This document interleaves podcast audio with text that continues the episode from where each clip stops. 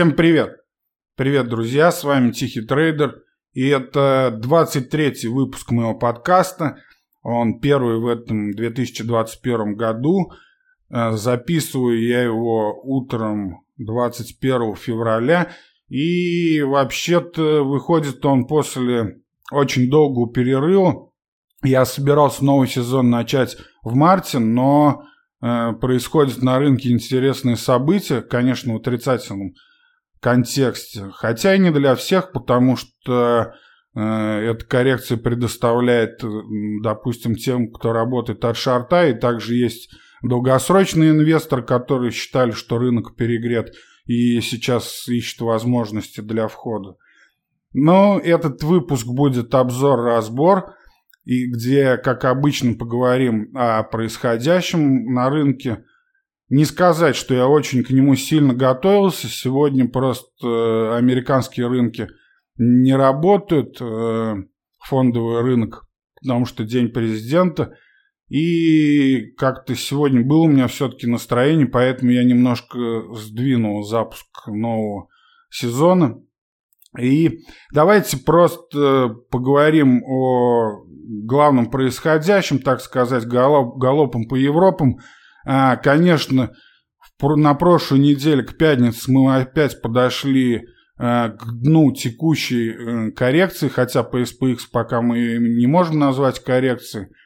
Ну, это пресловутый уровень 4300, там плюс-минус по S&P 500. И сейчас, конечно, у многих э, в основном вопрос э, в том, что зайдем, во-первых, мы на территорию ну, официальной коррекции на 10%, или есть, конечно же, уже алармистические мнения, что да, все, это уже начало медвежьего рынка, хотя, повторюсь, мы еще и 10% не пробили а, по S&P 500. NASDAQ, да, уже находится в зоне коррекции. Но понятно, что это немного не общий показатель широкого рынка, и акции роста быстрее падали. Вот. Но, в общем, э, не будем гадать на кофейной гуще о том, что будет дальше, а давайте, так сказать, э, вспомним, э, с чем мы пришли вот к этой отметке, да, к этому Рубикону, какие сложились основные, так сказать, проблемы, влияющие на рынки и на этот, я его даже не могу сказать нисходящим трендом. А, потому что все-таки тренд пока остается бычий на фондовом рынке. И я думаю, что не все так плохо. А, вспомним, как мы докатились до жизни такой, и то, что вспомню, расскажу, а остальное в более развернутой версии, как всегда, найдете в обзорах на моем сайте dmatrade.blogspot.com или .ru и в телеграм-канале Тихий Трейдер. Как всегда, добро пожаловать. И да, тут техническая поправка в эти долгие каникулы. Я подумал над структурой э, выпуска подкаста и именно обзор разбора. И решил убрать вторую часть, которая касалась моей именно торговли. Как помните, в прошлых э, обзорах и разборах там я говорил именно о своих позициях, э, о каких-то идеях и так далее. И я решил отказаться от этого, потому что дело в том, что, во-первых, об отдельных акциях и торговых идеях я говорю э, в своих дайджестах, которые выходят в рамках этого же подкаста. Это конкретные заметки, посвященные отдельным компаниям или отдельным темам, отдельным идеям.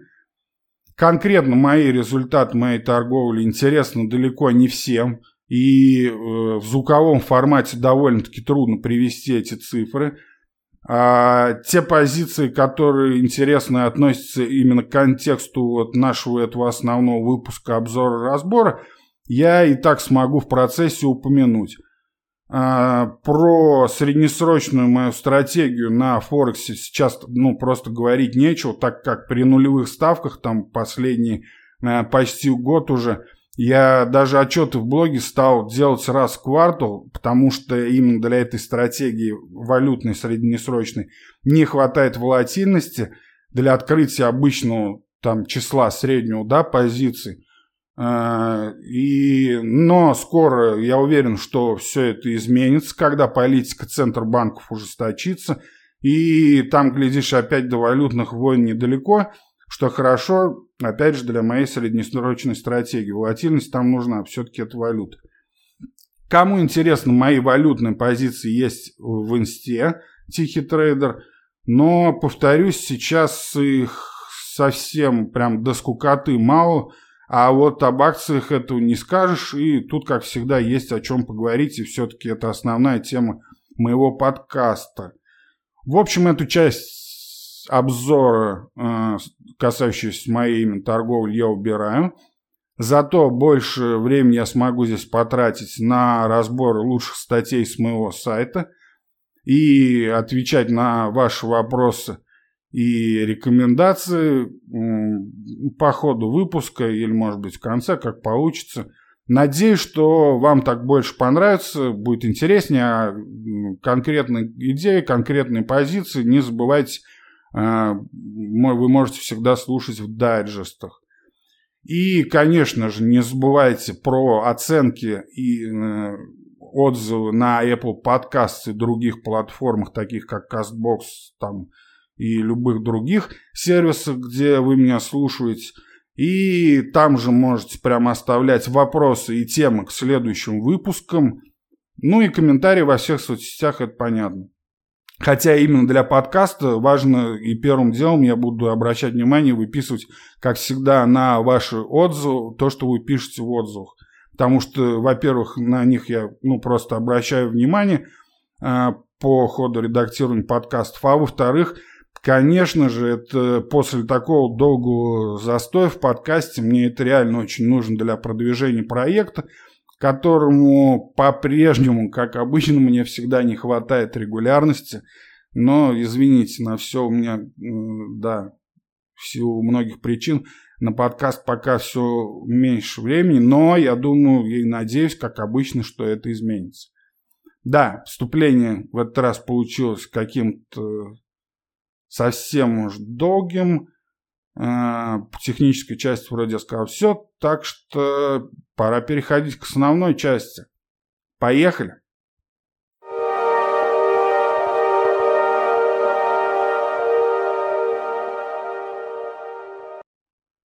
Итак, друзья, этот год уже по традиции начался с войны и революции. На этот раз это неудавшийся переворот в Казахстане. А как мы помним, например, 2020 год начался с неудавшейся Третьей мировой войны, в кавычках. Если помните, тогда Иран напал на э, иракский аэропорт, пострадали американцы, и ленты начали пестрить э, обещаниями, что вот-вот сейчас начнется Третья мировая война. Трамп ответить на это, но ему это уже не надо было, в общем-то, там, в завершении своего срока никакой войны, это спустили на тормоза и так далее. Э, был сильный откат на первой неделе января, но все быстро восстановилось. 2021 год начался с захвата Капитолия шаманами и другими нарядными элементами, но мы помним то, что пострадали люди, и не так уж это все смешно. Опять же, неудачная попытка свержения только пришедшего на тот момент Байдена. А теперь вот э, беспорядки в Казахстане, в результате которых были арестованы что-то там около 8 тысяч человек, насколько я помню, и ну, там доходило до всякой жести, арестов, отрезания голов и так далее, если э, верить там рано. Но это все вы без меня знаете, не будем об этом. Э, отличие в том, что в те прошлые годы в моменте рынок, в общем-то, нехило реагировал на эти события, но успевал быстро восстановиться и неделю российские трейдеры и инвесторы, в общем-то, и не замечали, э, доедая там свои салаты и другие явства на столе, они не замечали этот откат происходящий, если, конечно, не смотрели на график. А когда открывалась российская биржа, то, в общем-то, э, все уже было хорошо. Э, в этот раз вблизи географической близости Казахстана и там ввода войск ОДКБ и так далее – да, это оказало и на российский рубль, и на российский рынок, но на э, мировые рынки, в общем-то, все эти беспорядки в Казахстане не оказывали никакого сильного э, ну, если только там, я не знаю, на часовых, четырехчасовых таймфреймах можно было, да, увидеть реакцию, но нельзя сказать то, что вот это ралли не удалось именно из-за событий в Казахстане. Хотя параллельно уже началась э, история с вторжением России в Украину, об этом я еще скажу, но, э, в общем-то, в этот раз рынок э, мировой отреагировал ровно никак на события в Казахстане – и многие связывают, кстати говоря, падение биткоина э, с происходящим э, в начале месяца в Казахстане, что именно это заложило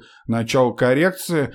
Типа логика такая, то что э, там были большие майнинговые мощности и в силу дешевизны электричества и доступности по законам, в общем-то, лояльности там казахских властей, да, но я не думаю, как это связано, и в таком случае, если а, его майнить стали меньше в Казахстане, наоборот, должен был сложиться дефицит на биткоин, но а произошло все ровно наоборот. Так что здесь логика мне не ясна, но вот как-то многие эксперты первым делом, что пришло в голову, ну это, наверное, тоже просто после праздников еще голова не отдохнула, поэтому это так и связывали.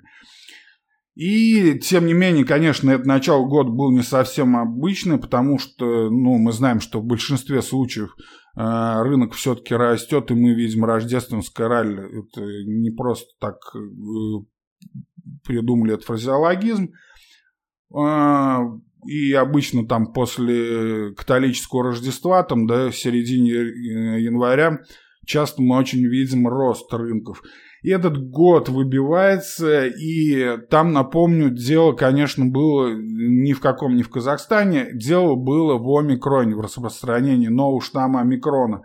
Сейчас нам уже, конечно, это уже кажется хихоньки-хахоньки, потому что э, действительно сейчас мы узнали, что последствия меньше, но, во всяком случае, нам сейчас так кажется по смертности, неизвестно, что это потом, как это аукнется на организме людей, да, в мире.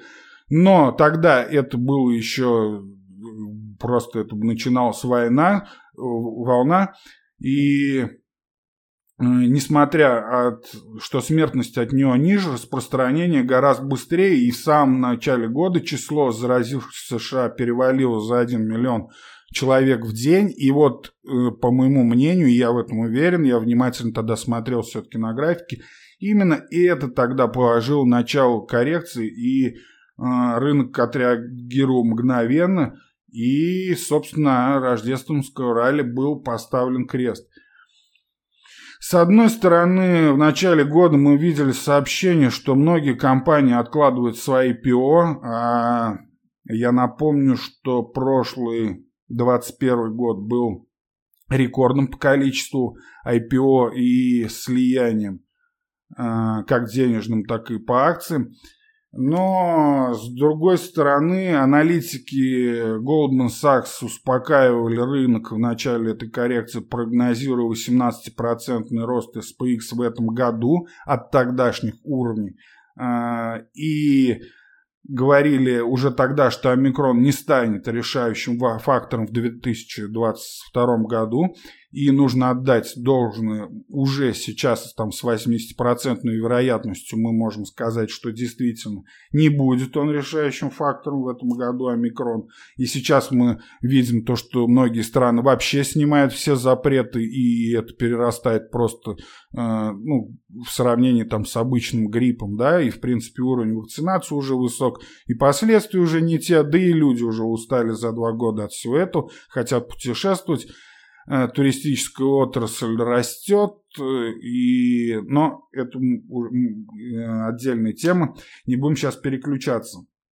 Этот прогноз Goldman Sachs в начале года примерно сходился с совокупным прогнозом от FactSet, чьи акции, кстати, до сих пор лежат в портфеле моих клиентов, и пора бы уже сделать отдельный дайджест про них. И там, насколько помню, 19% в среднем аналитики факт ожидают э, опрошенные эксперты роста SPX э, в этом году, опять же, от уровня конца прошлого года. А, то есть от, на этой коррекции, получается, там будет рост, ну, если мы предположим, что это правда или близко к тому, то около 30%. А худшие результаты ожидают э, в финансовом секторе и у Goldman Sachs аналитики, и у FactSet. Но это информация на начало года. А, а вот сейчас, когда, в общем-то, закончился сезонный отчет, 84%, насколько я помню, на прошлой неделе, к концу прошлой недели уже отчитались. Ну, то есть, грубо говоря, последняя неделя вот это будет завершающий в сезоне отчетов крупных компаний. И, в общем-то, там уже никаких таких особых э, компаний, которые могут изменить тренд, уже нет. Вот, поэтому скоро аналитики, я думаю, пересмотрят свой прогноз, но и нам, как разумным инвесторам, тоже стоит заново переоценить а, и подумать о том, э, о чем нам сказал этот э, сезонный отчет. Что мы будем делать, э, я буду делать в обзорах и в своих подкастах. Далее, после событий в Казахстане, и новой волны омикрона начала нарастать вся эта идея, которая, в общем-то, привела, как я считаю, в основном э, к последнему да, откату в этой коррекции сейчас. Это вторжение, возможное вторжение России в Украину. Я сейчас не буду здесь ударяться в политику, да, потому что у меня не политический подкаст. Но, э, во-первых, я хочу сказать то, что э, мы, мы понимаем, ну, во всяком случае, я так вижу, то, что это действительно э, политическая большая игра, а не просто там противостояние между двумя, так сказать, народом, народами, да, это играет, играют политики, и это нужно и США в силу многих причин, я писал об этом, например, чтобы немножко отойти от проблем с Китаем, и как мы видим, да, это пока получается, а, об этом я еще скажу, наверное, сегодня, но Дело в том, что гибнут люди, э, есть пострадавшие с той и с другой стороны, и, как я понимаю, это не закончится сейчас или в данный момент, а то, как это будет влиять на рынок, влияет, конечно же, от э, темпа течения этой уже, ну, можно сказать, войны. Можно это не называть войны, но это дело в терминах. И в любом случае, конечно же, мне, как просто и жителю, там, не знаю, гражданину э, России, как вообще жителю мира, мне не нравится происходящее то, что это военный конфликт, но есть как есть. Во-вторых, я считаю то, что данная коррекция, которую мы видим, в любом случае была бы.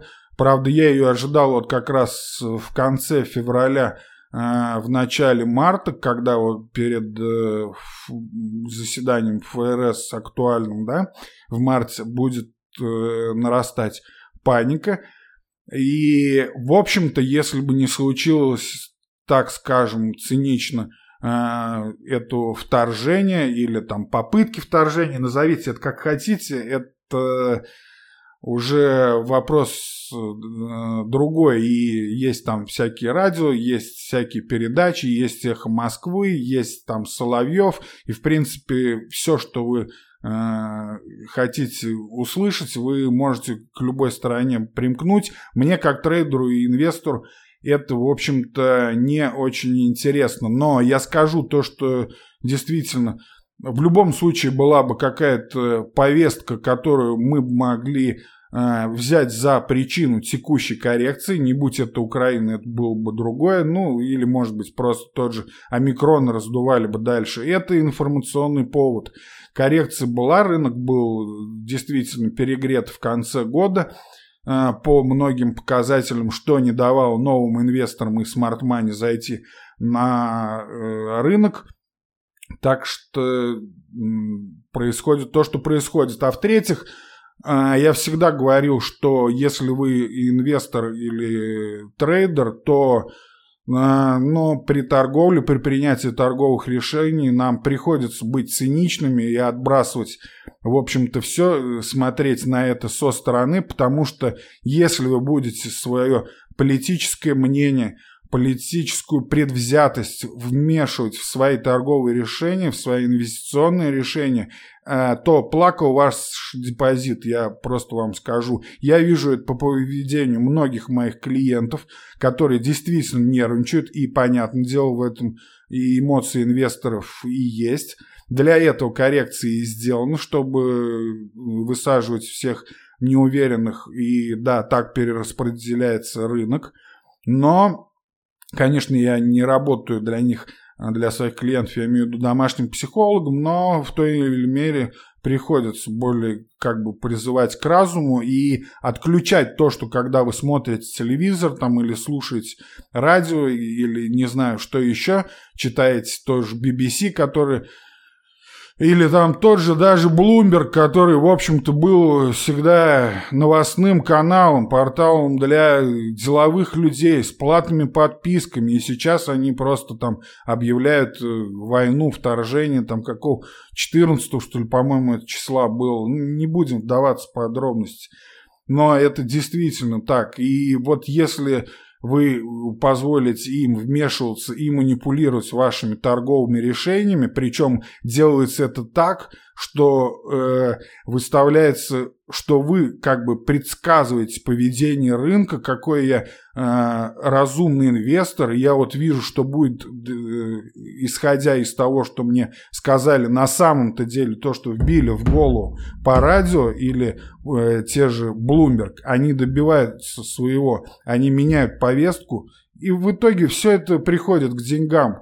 Э, как я не раз уже говорил, то, что я понял в этой жизни, э, везде ищите деньги, везде, и я могу сказать там тысячу примеров, как эти инсайды работают, и, в общем-то, я и делаю в этом Э, в своем блоге, когда про исторические вещи какие-то говорю.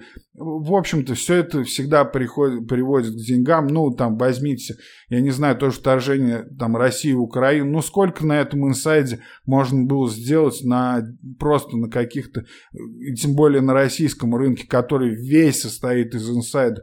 Ну, представьте, какие деньги можно было просто делать, гоняя там э, тот же Сбербанк или рубль, если вы там особо приближенный хоть каким-то боком к императору и знаете, когда выйдет там новое заявление какого-нибудь Лаврова, Пескова и так далее. Я не к тому, я сейчас не буду, опять же, э, принимать какую-то политическую сторону, хотя у меня есть свое действительно мнение – и это вон слушать политологов, но всяких там, я не знаю, становских, латыниных, опять же, с любой стороны найдете любое мнение.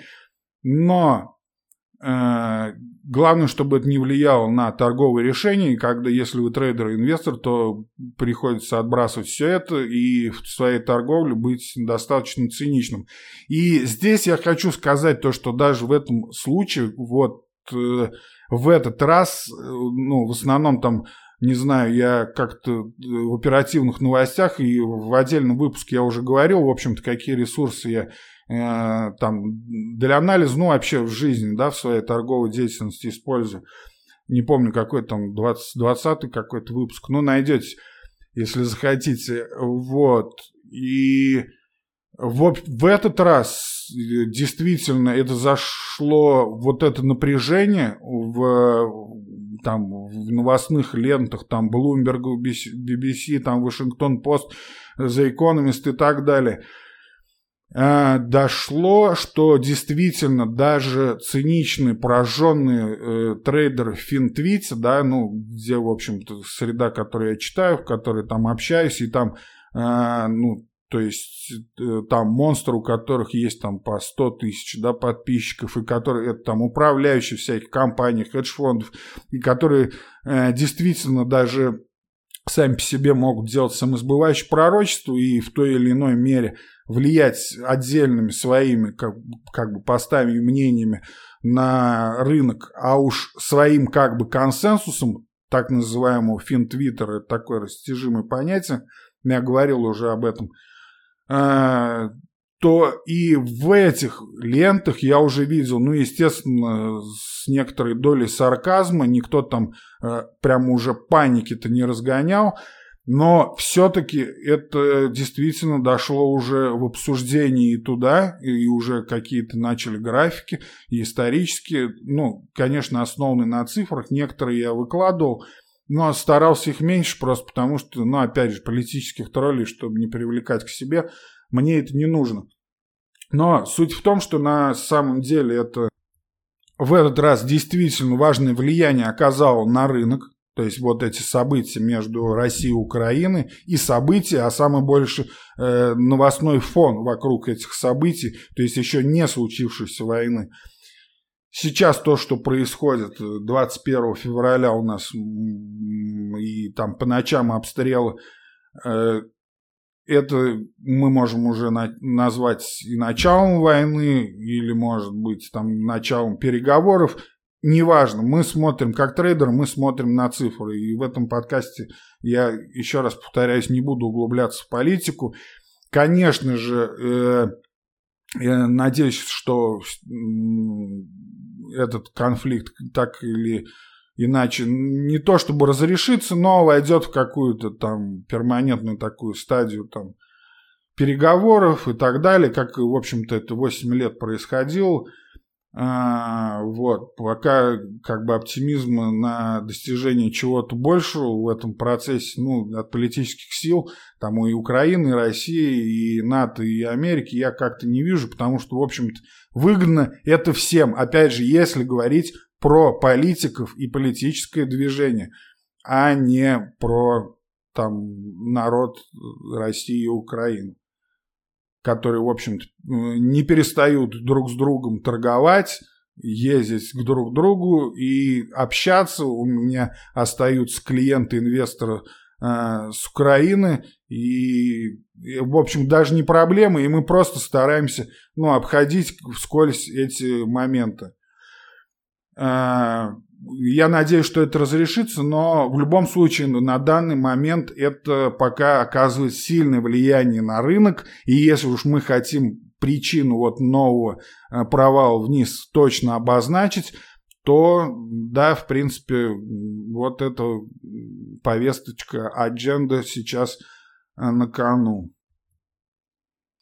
По итогу всего этого произошедшего в начале года – Вспомним, значит, с максимума закрытия рынка 3 а, января до минимума закрытия а, в последний, по-моему, четверг э, января 27.01, да, последний четверг января это был, Индекс S&P 500 потерял 9,8%. NASDAQ показал, естественно, еще худшие результаты, потому что, конечно же, большинство там акций рост и технологический сектор. Э, он как рос быстрее, так и корректируется сильнее, с этим ничего не сделаешь. И он быстро, он уже зашел на территорию коррекции и находится там сейчас. S&P 500 не пробил 10% что, ну, технически так официально принято считать за, за начало коррекции минус 10%. Вот. И тогда после минимума 27 э, января с пятницы он начал расти. А, на рынке тогда появился оптимизм. И мы видели то, что, в общем-то, случился шорт-сквиз, ну, э, и увидели слабость, в общем-то, медведей, так собирательно, если скажем, да. И, в общем-то, это все-таки показывало, во-первых, инерцию, с которой мы пришли из прошлого года, э, и когда SPX вырос просто отлично. И Одним из обнадеживающих признаков тогда, ну вот на том начале восстановления и шорт-сквизе этом, являлось то, что SPX снова поднялся выше своей 200 DMA, ну, дневной скользящий средний, да, и почти дошел до 50 DMA, и сейчас крутится там около этих уровней. Для многих это важных показателей, и многие тогда посчитали, что да, это вот уже мы сейчас на дне, by the fucking deep, э, опять зазвучал и в хэштегах появилось, да, покупай это дно, э, если мягко сказать. И, э, но по сути SPX-то не прошел 10% эту коррекцию, и после этого мы видели откат, и многие, да, начали заходить, многие инвесторы уже и э, мои инвесторы писали и хотели доливаться, но я не спешил. В обзоре тогда написал, что у медведя, да, есть еще сила, и к тому же, ну, тогда вся эта история, в общем-то, с Украиной, да, с Россией, это инвейд на Украину, это только началось, и я не думал, что это так быстро закончится. А до мартского заседания было достаточно много времени. Да, это сейчас уже время сокращается. Но сейчас вот мы видим усиление паники. И потом э, на прошлой неделе опять началась вся эта история с э, вторжением. Но Просто у медведя оставалась сил, и, естественно, мы пришли, как, в общем-то, и ожидалось, многими, мы в, той числе, в том числе мы пришли к, к уровню 4300, но опять же этот пресловутый 10% э, мы не пробили, и на территорию коррекции по S&P 500, как по широкому рынку, все-таки мы не зашли. И инвесторы, э, что мне кажется, на данный момент наконец-то свыклись с мыслью, что ФРС действительно собирается повысить процентные ставки. Кто-то кажется, кому-то кажется это запоздавшим, ну, я так не думаю, потому что, естественно, этот козырь в рукаве нужно было э, оставлять, и тем более по протоколам ФРС мы видим, что единогласия там вообще нету, и далеко, рядом не валялся. И вообще многие до сих пор считают э, инфляцию временной и там ничему не угрожающим, то, что вот сейчас она закончится. И ну, вообще не очень-то и хотят там агрессивно повышать ставки.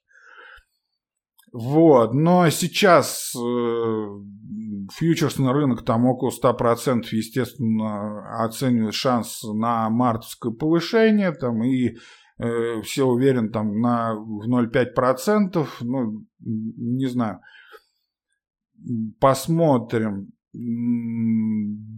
Вряд ли э, сразу скажут, полностью раскроют все свои планы, скажут там, что каждый раз мы будем так агрессивно повышать. Нет, не думаю, потому что лишать себя козырей в рукаве Фед вряд ли решится. И все-таки нужно понимать, я писал уже тоже об этом, что все-таки мы сейчас хоть и видим инфляцию, но это инфляция роста, то есть при экономическом росте инфляция, это, в общем-то, ну, вполне закономерно и не так уж плохо, тем более при том, что э, было вылито столько денег на рынок, а инфляция стояла на месте. Да, за все нужно платить.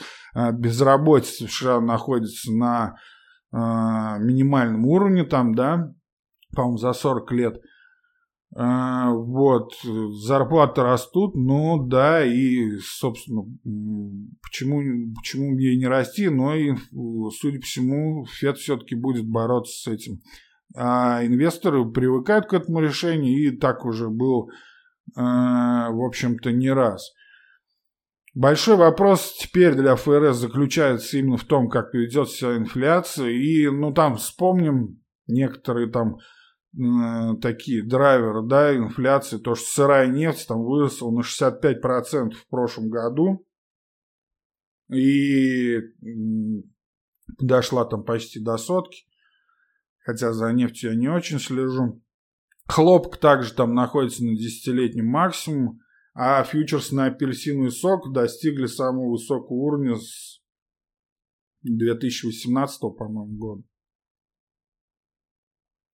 Да, пока все как-то не очень, но есть у меня для вас более позитивные цифры. Потому что, допустим, мы посмотрим, и все коррекции SPX, подобные вот тому, что происходит на данный момент, мы не знаем, конечно, как будет дальше, но пока, по сути, то, что все коррекции между 10 и 15 процентами, ну, минус 10, минус 15 процентов с 1980 года, если мы возьмем, то есть то, что мы примерно сейчас видим, повторюсь, пока мы видели 9,8% минус по SPX. Так э, если мы посмотрим, на что было год спустя после этого, то в среднем это был рост э, на 22%, э, в среднем и выше 12 из 13 раз. То есть с 1980 года таких коррекций от 10 до 15 процентов случалось 13 раз, из них 12 раз год, год спустя SPX показывал рост на 22 процентов или больше. Вот здесь есть над чем подумать, но опять же э, мы сейчас не сделали пока и 10 процентов, хотя мне кажется это уже вполне неминуемый факт. Ну, мы вблизи там совсем очень близко.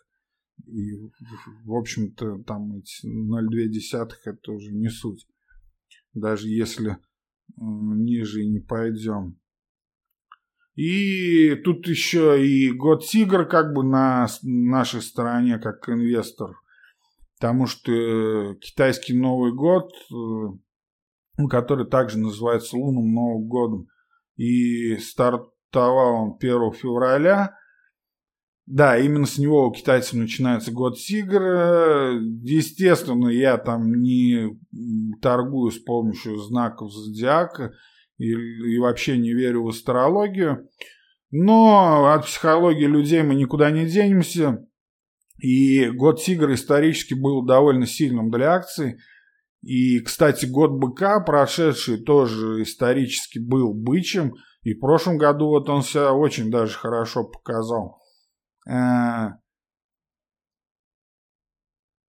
тигр находится, год тигр э, получается почти на вершине, вместе что-то там с козой и быком, а петух и змея это самые слабые знаки. Если вот вам что-то об этом, об этом говорит, то может быть. При средней доходности почти в 14% и медианной доходности более 23%.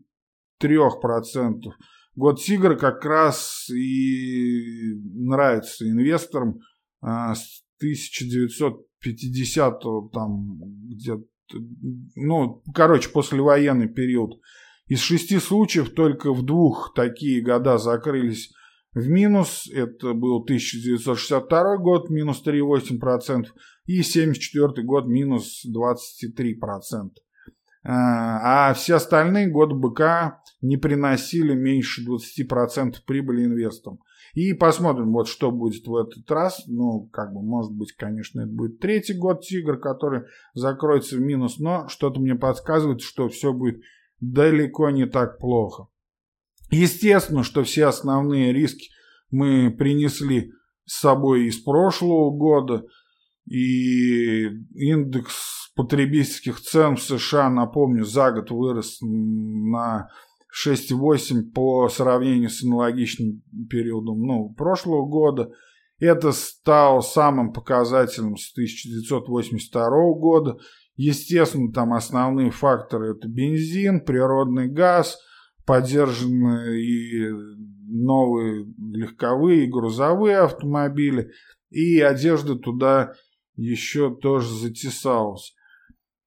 А, везде, в общем-то, многие аналитики складывают мнение о том, что э, сейчас уже эта мантра звучит, то, что вот эти вот все переход на зеленую энергию, а это тоже было трендом и заявлениями и политическими, и экономическими в прошлом году, когда все было хорошо на рынке, когда было об этом хорошо рассуждать, когда нефть еще не поперла в гору, то э, никого не волновали эти расходы на энергетический переход там, к зеленой энергии. И он уже происходит, в общем-то, этот переход к нулевым выбросам э, довольно долго.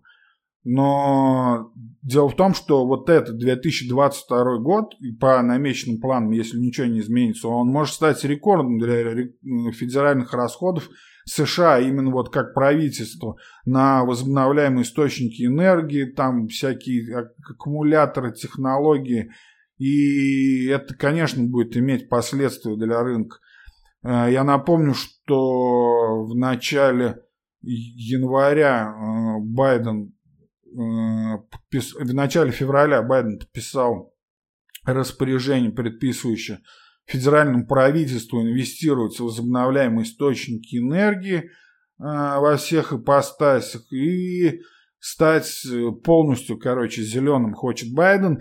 И это же, ну, это не дешевая, так скажем, задача. И только, например, правительство, да, владеет 300 тысяч э, зданий там на балансах находится и парк авто, там 600 тысяч легковых и грузовых автомобилей. Это просто правительство, это без частного сектора. А вот сколько на это а, нужно будет потратить денег.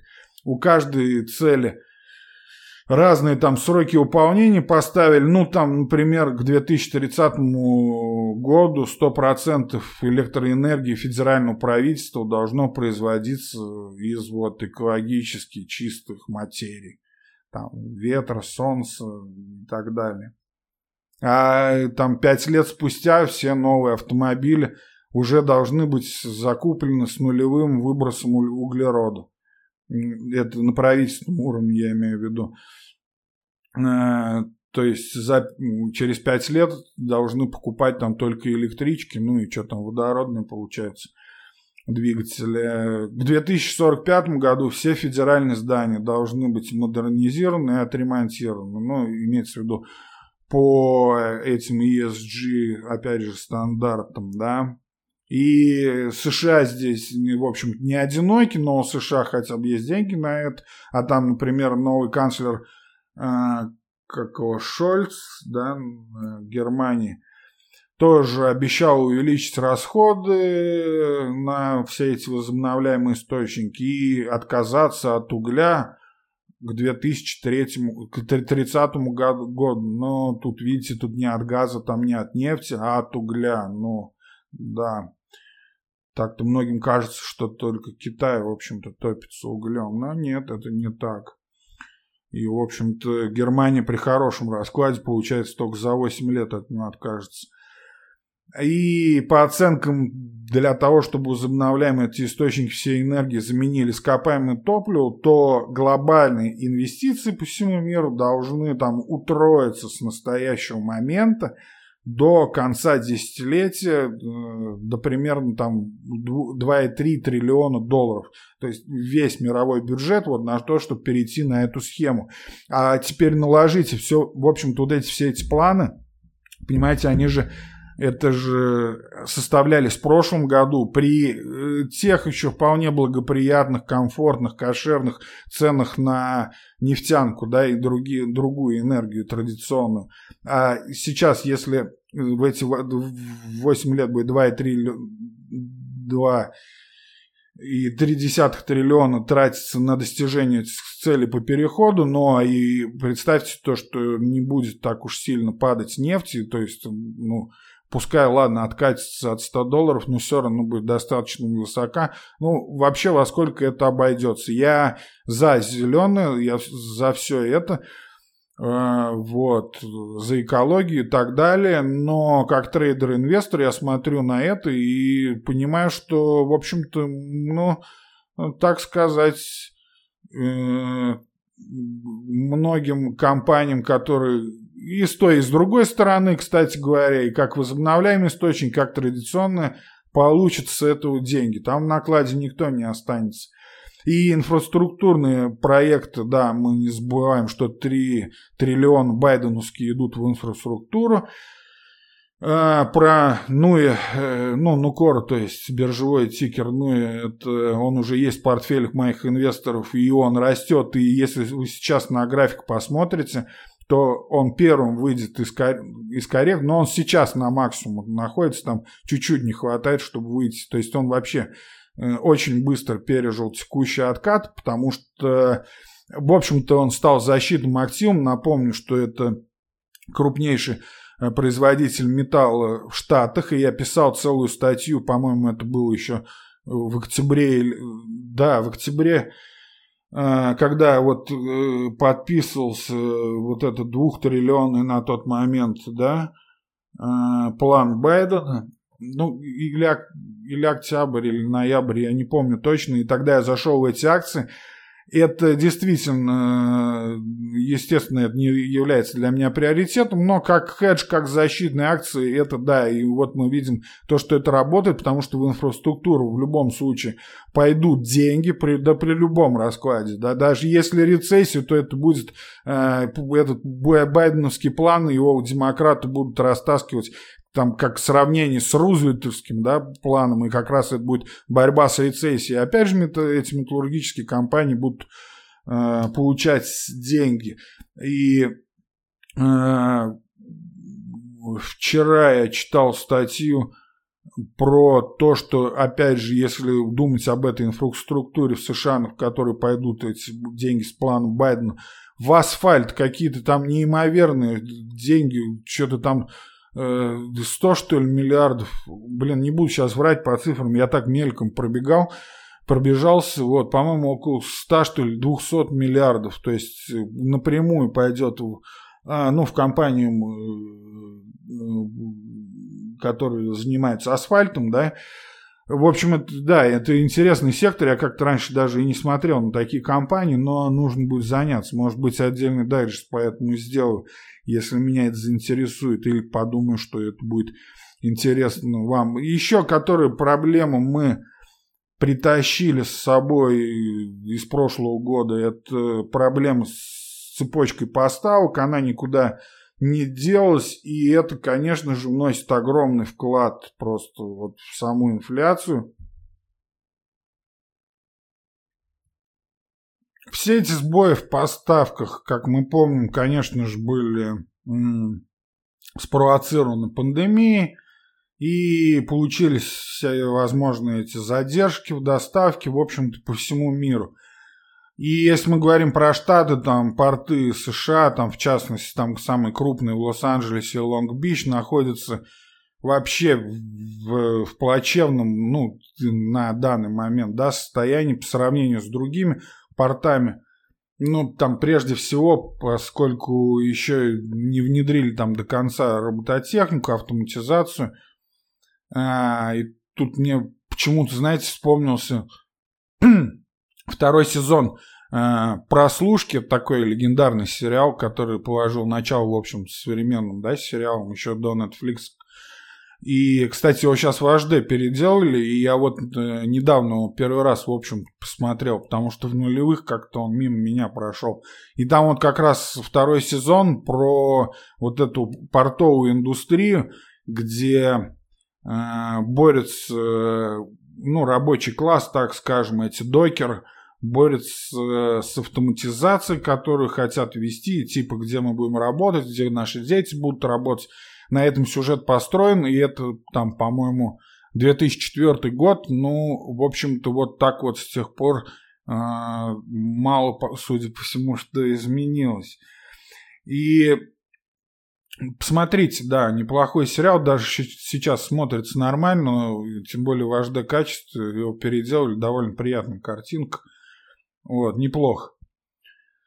И по поводу поставок э, есть э, отдельно, да, и давайте во второй части как раз эту выпуск э, рассмотрю эту статью, да, среди других лучших и полезных на моем сайте, чтобы не повторяться, но, в общем-то, в шоколаде грузоперевозчики и показывают огромные прибыли – можно назвать их э, главным бенефициаром, но хотя, если, конечно, так уж мы будем серьезно говорить, то главный бенефициар, как получилось от всего этого, это, конечно же, Китай. Здесь я, конечно же, не хочу залазить ни в какую конспирологию, вот, но просто, скажем так, посмотрим на факты и скажем, так получилось. То, что пандемия произошла как раз во время накала страстей между США и Китаем. И на тот момент, вы помните эту историю с Huawei, там, с Alibaba, с Transcend и с кем только еще, в общем на весь китайский рынок, когда э, санкции американские э, ударили. В общем-то, потом появился коронавирус. Китай в него первый зашел. Китай, благодаря своим жестким мерам, из него первым вышел. И, в общем-то, сейчас, образно если сказать, то все производится в Китае, и на него а, в общем-то, надежда во всем мире от него по-прежнему все зависят и всю большую роль. И в этих э, кризисе поставок, да, все это... В общем-то, это сказывается, это не нужно здесь быть каким-то аналитиком, это на бытовом уровне мы все видим, и что там говорить, если, допустим, а, по-моему, в конце прошлого года АвтоВАЗ, конвейер АвтоВАЗа, там вот это Рено, да, АвтоВАЗ, концерн, а, останавливал производство там этих машин, там Весты или какие они еще делают из-за нехватки этих чипов электроники, хотя, казалось бы, какая там электроника, но вот не в силах ее сделать э, местные, да, производители. Хотя я не знаю, ну там, наверное, какие-нибудь контроллеры на поворотнике или магнитол там, я не знаю, не хватало. Ну, ладно, это я так шучу, но если серьезно, то была история перед Новым годом, то, что я просто поехал со своими знакомыми по автосалонам, и они хотели купить машину, ну, жене хотел купить э, машину мой знакомый, и мы проехались по... Ну, в общем-то, там цель была среднячок для нее, то есть это там Mazda, Mitsubishi, вот что-то из этого там э, всякие Шкоды. Да, и они на одном, в общем-то, шоссе по дороге все у нас находится, но в то же время там заезжали в этот Jaguar Land Rover, а, и рядом там этот Рено автосалон. И в наличии вот, э, ну, то, что хотелось, вот этого не было.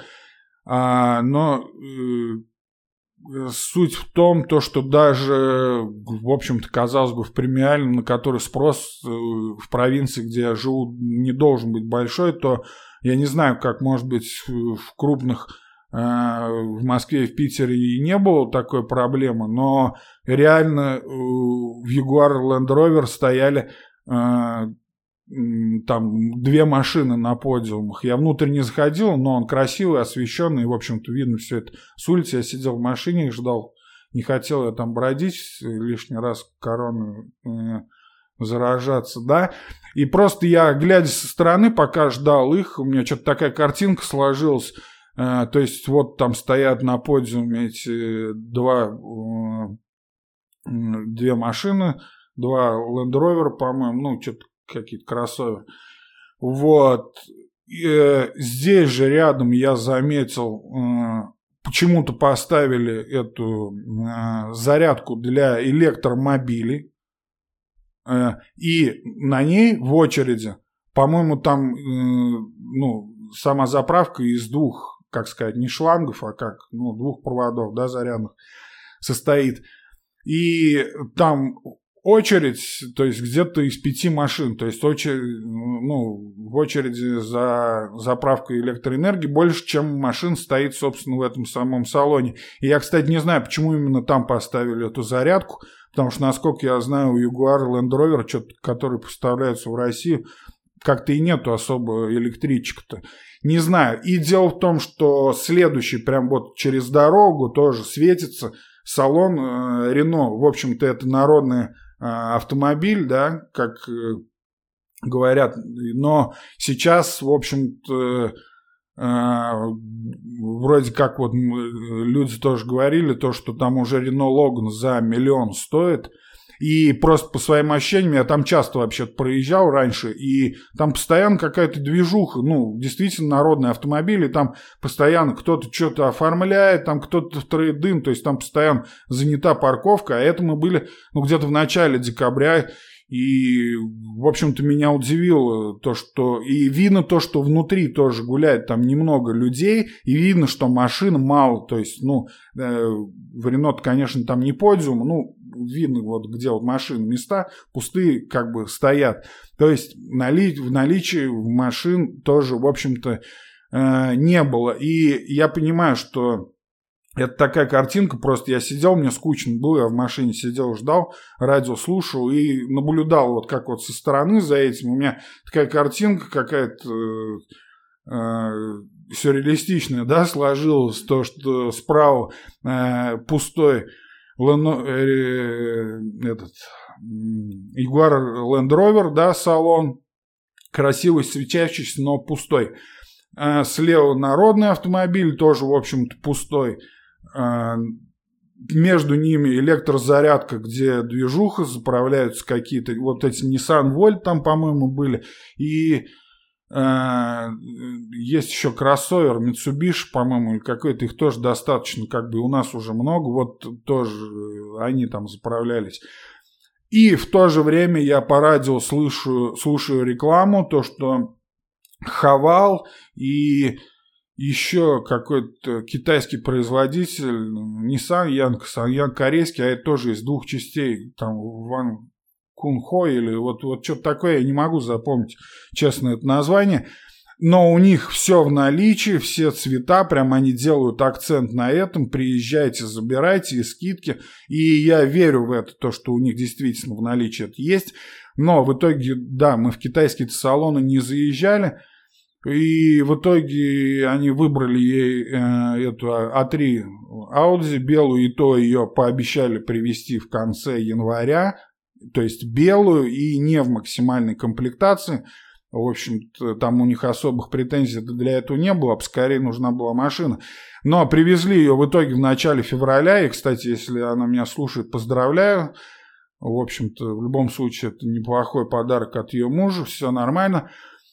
Э, и дальше что-то мне подсказывает, что это будет дальше еще дорожать, но к чему я все это, то, что действительно бенефициар китайцы, ну и сейчас они на этом продают очень много машин, я смотрю на, по отчетам, и электромобили они стали больше производить, и обычных автомобилей, насыщая наш рынок, они производят больше и больше, но вот э, кому война, кому мать родная, учитывая то, что, повторюсь, Э, в общем-то, пришел он коронавирус Суханьского э, рынка, ну это так говорится, да, мы так-то не знаем, есть и другие конспирологические мнения про лаборатории и так далее. Но вот факт остается факт, и Китай здесь главный бенефициар, и Естественно, это не нравится людям, потому что, ну, если люди раньше покупали там BMW за те же деньги, то теперь это вот они покупают там среднячок за эти деньги, там какие-нибудь Mazda, да, Mitsubishi и так далее. И тут дело даже может быть не в том, что нету денег. Даже если у людей есть деньги, но все же это в сравнении, потому что но даже если мы возьмем тот же этот народный Логан, просто вот для примера, если он стоит сейчас более миллиона, то, в общем-то, вот, ну, в провинции, там, я не знаю, можно, думаю, в какой-нибудь хрущевке купить там двушку, да, за эти деньги, в общем-то. То есть это сравнимо машина, так скажем, начального уровня, сравнимо, ну, грубо говоря, с квартирой, в которой можно жить. И возьмем премиум класс, ну также сравним это с недвижимостью. И тут как раз вот есть у меня в Дзене э, комментарий с вопросом от э, Правдоруба. Два дня назад он что-то мне написал. Если в марте ФРС поднимет ставку на полпункта, то рубль сильно подешевеет к доллару. Как вы считаете? Ну, я не стал отвечать на этот вопрос, потому что если я в комментариях буду на частный вопрос всем отвечать, я только этим буду заниматься. Сказал то, что я э, в обзорах и подкастах свое мнение высказываю. Но здесь вот как пришел с темой вопрос, и Дело в том, что вот э, тоже, ну, не знаю, в чем эта логика заключается. Причем тут ФРС и полпункта. Я думаю, то, что вот даже ситуация, которую я только что рассказал, ну, как пример, да, То, что да какая разница там полпункта на долларе, и как они повлияют на происходящее здесь, на внутреннем рынке. Как будто сейчас нет больших факторов, влияющих на рубль, чем там ФРС. То есть, ну, та же политическая ситуация и внутри страны и это, и наша инфляция намного сильнее. Не буду я сейчас в российскую экономику, вы знаете то, что я не торгую российским рынком и рублем. Вот, но я думаю, тут ответ очевиден, и причем тут э, полпункта как бы ФРС, и как это связано. Ну, косвенно, конечно, все это связано.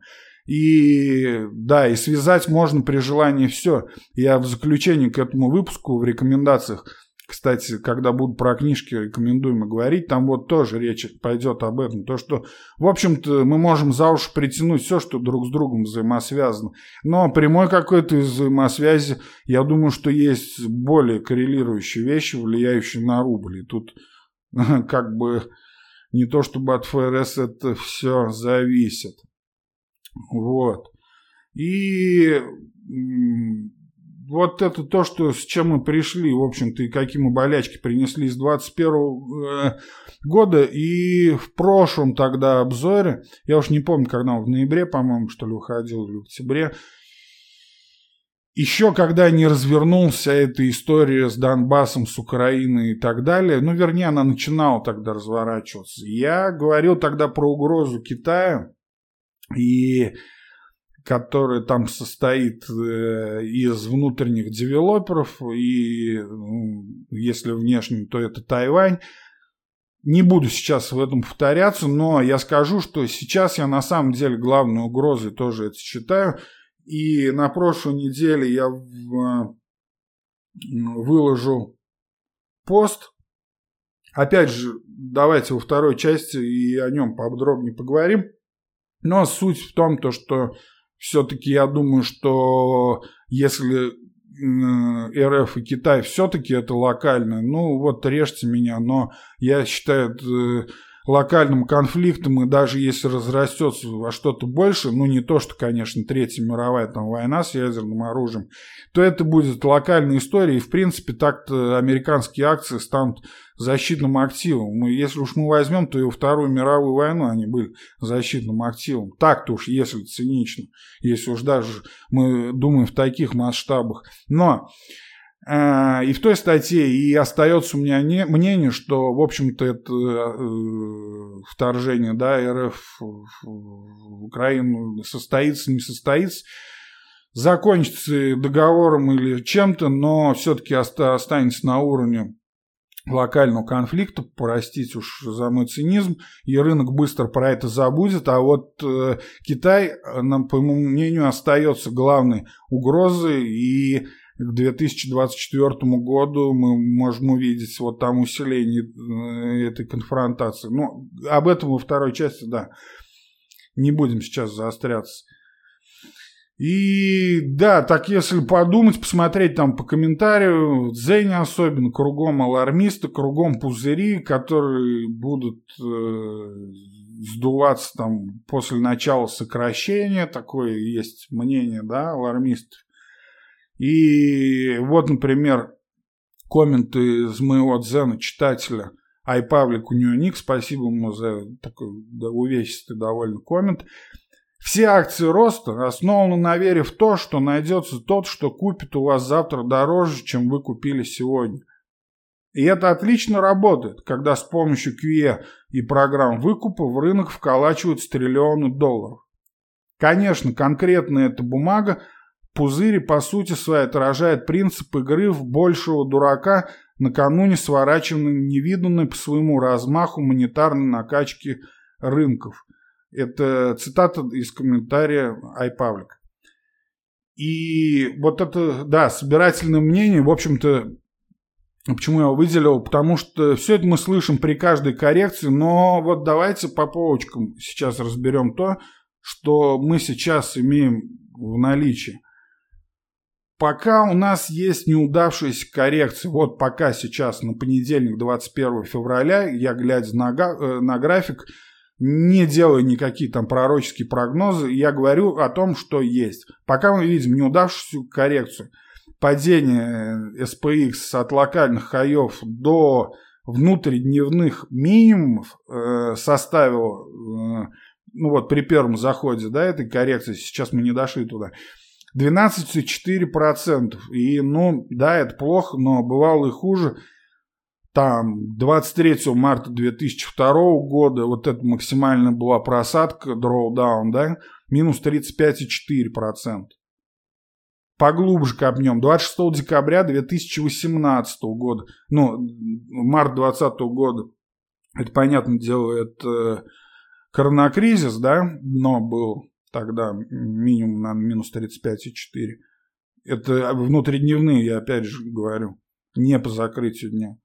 А в 2018 26 декабря э, на ужесточение политики ФРС, там был минус 22%, да, когда Пауэлл немножко перегнул э, со своей риторикой. Насколько я помню, да, это именно тогда и было.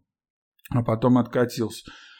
11 февраля 2016 года 15 2%. Это торговые войны тогда как раз с Китаем история.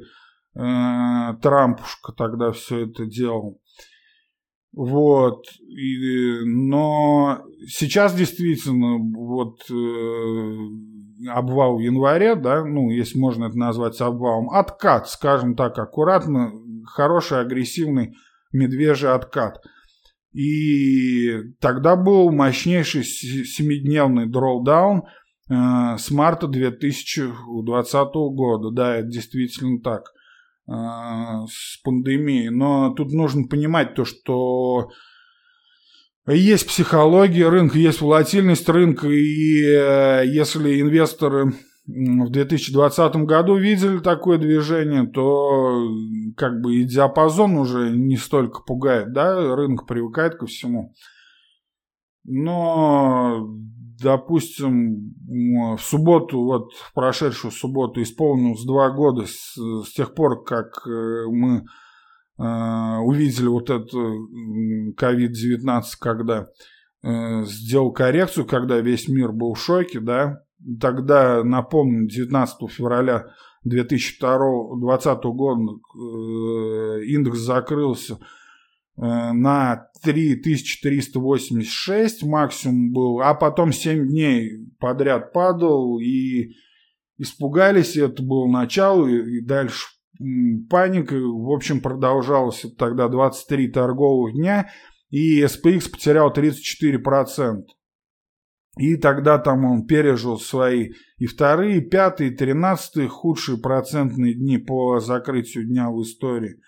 И там же были и лучшие, там четвертый, одиннадцатый, девятнадцатый лучшие дни в истории. Я в прошлом обзоре в своем, э, на своем сайте daymatrade.blogspot.com я довольно подробно эту историю рассматривал, ну, в разрезе того, что нам бы хорошо и сейчас разумным инвесторам помнить эту историю, как это бывает, что было тогда, какие были панические настроения и насколько быстро тогда после действий ФРС рынок восстановился.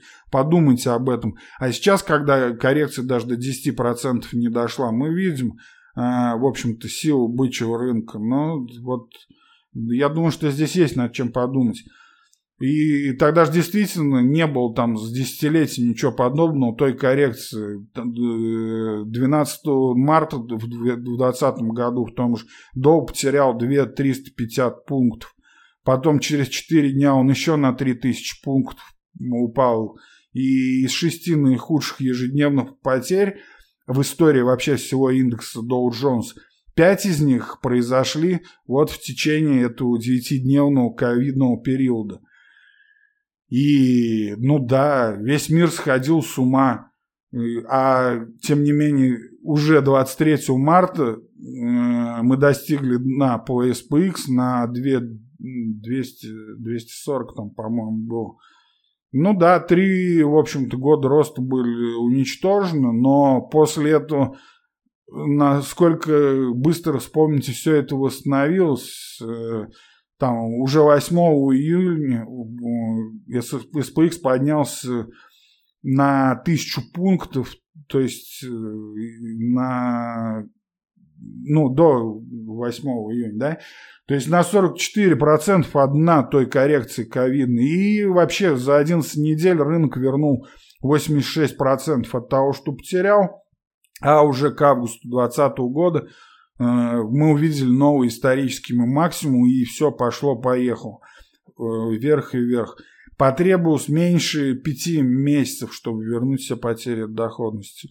А вспомните, что творилось в марте, какой был ужас, и все вот-вот, и включились сразу все и Рубини, все алармисты подключились. Ну, это же легко, это психология рынка, естественно, что когда у тебя рынок сдувается, то проще всего известность получить и говорить о том, что все, мы все приплыли, потому что, а если потом вдруг хорошо начнется, а, ну это же день, деньгами накачали рынок, ну это же так нечестно, это же в ПРС накачивает инфляцию и так дальше. Ну вот, мы увидели то, что увидели. И получается то, что что, в общем-то, год у нас начался, это такая триада рисков, о котором я говорил в ноябре, то есть это, ну, омикрон, сокращение балансов и ставки в марте, да, от ФРС, ну и вот теперь история э, с вторжением РФ на Украину. В общем-то, омикрон тут, по сути-то, наверное, можно уже взять карандашик-то и вычеркнуть вот из этой триады рисков моей, да? А тогда у нас останется ФРС с сокращением балансов и повышением ставки, который, в общем-то, уже заложен в рынок, как ни крути. И в марте будет заседание вот это решающее, но... И, а про вот это вторжение, ну, в общем-то, я здесь не пророк, и сказать я не в голове Путина не могу копаться, не в голове Байдена, хотя, в общем-то, тот, я думаю, действует не то чтобы э, исходя из своих мыслей, а, в общем-то, на Министерство обороны, я думаю, и на остальных демов ориентируюсь, да, демократическую партию. Ну да ладно, опять же, не будем скатываться в политику. Вот. Э, не забываем то, что риски эти, да, нагнетаются, нагнетаются, но также это быстро может и пройти. И э, я говорил уже о том, что сейчас в мире просто рекордное количество лежит наличных денег, которые очень даже готовы к размещению на рынке. И, и эти деньги рано или поздно придут на рынок. Ну, вот давайте посмотрим. По данным Invest Company Institute, э, сейчас около там 4,5 триллиона это в фондах денежного рынка, ну, то есть в той или иной форме, да, там лежат. А депозит в коммерческих банках около 18 триллионов. В коммерческих банках США просто депозит. А, это, ну да, это немножко устаревшая на конец декабря эта информация, когда я подробный пост о Money писал, но э, не суть. Я думаю, что сейчас это сильно не изменилось, и пока эти Money лежат также под подушкой, потому что, ну, нет еще поводов э, входить. А здесь, ну, давайте подумаем, так поразмыслим. Дело в том, что Смотрите, почему копилось в конце, допустим, да, того же прошлого года эти smart money, потому что денег было вылито очень много на рынок, ну реально много. Все балансы мировых ЦБ просто там превышены. Все эти деньги так или иначе выливались через чеки, через payment ы, через, ну, типа людям, чтобы помогать а, пережить пандемию, да, эти деньги куда пошли? Эти деньги пошли в потребительский сектор, пошли в электронику, что вызвало само по себе рост цен там на чипы, ноутбуки и так далее. Но очень много этих денег, и большинство этих денег осталось просто под подушкой лежать. Да, многие погасили там свои кредиты, но именно э, которые, это и так инвесторы, которые ни в чем не нуждались и которые вообще могли 10 лет сидеть, не выходя из дома, э, просто ну, они-то складывали деньги. А вот, собственно, они на том, что они не выходили из дома и сидели, ха, и не тратили там на люксеры, да, или там на какие-нибудь яхты, и все это, опять же, все это копилось. И опять же, они те же чеки получали, ну, эти деньги, естественно, скапливались. Почему они не шли все именно на фондовый рынок, потому что от простых потребителей, у которых там, я не знаю, скопилось э, лишних там тысячу-полторы, да, там две тысячи долларов, да, естественно, они прикупили себе Теслу, которая там росла, я имею в виду акции, там биткоин, ну и я не знаю, там еще что-нибудь, там Макдональдс просто.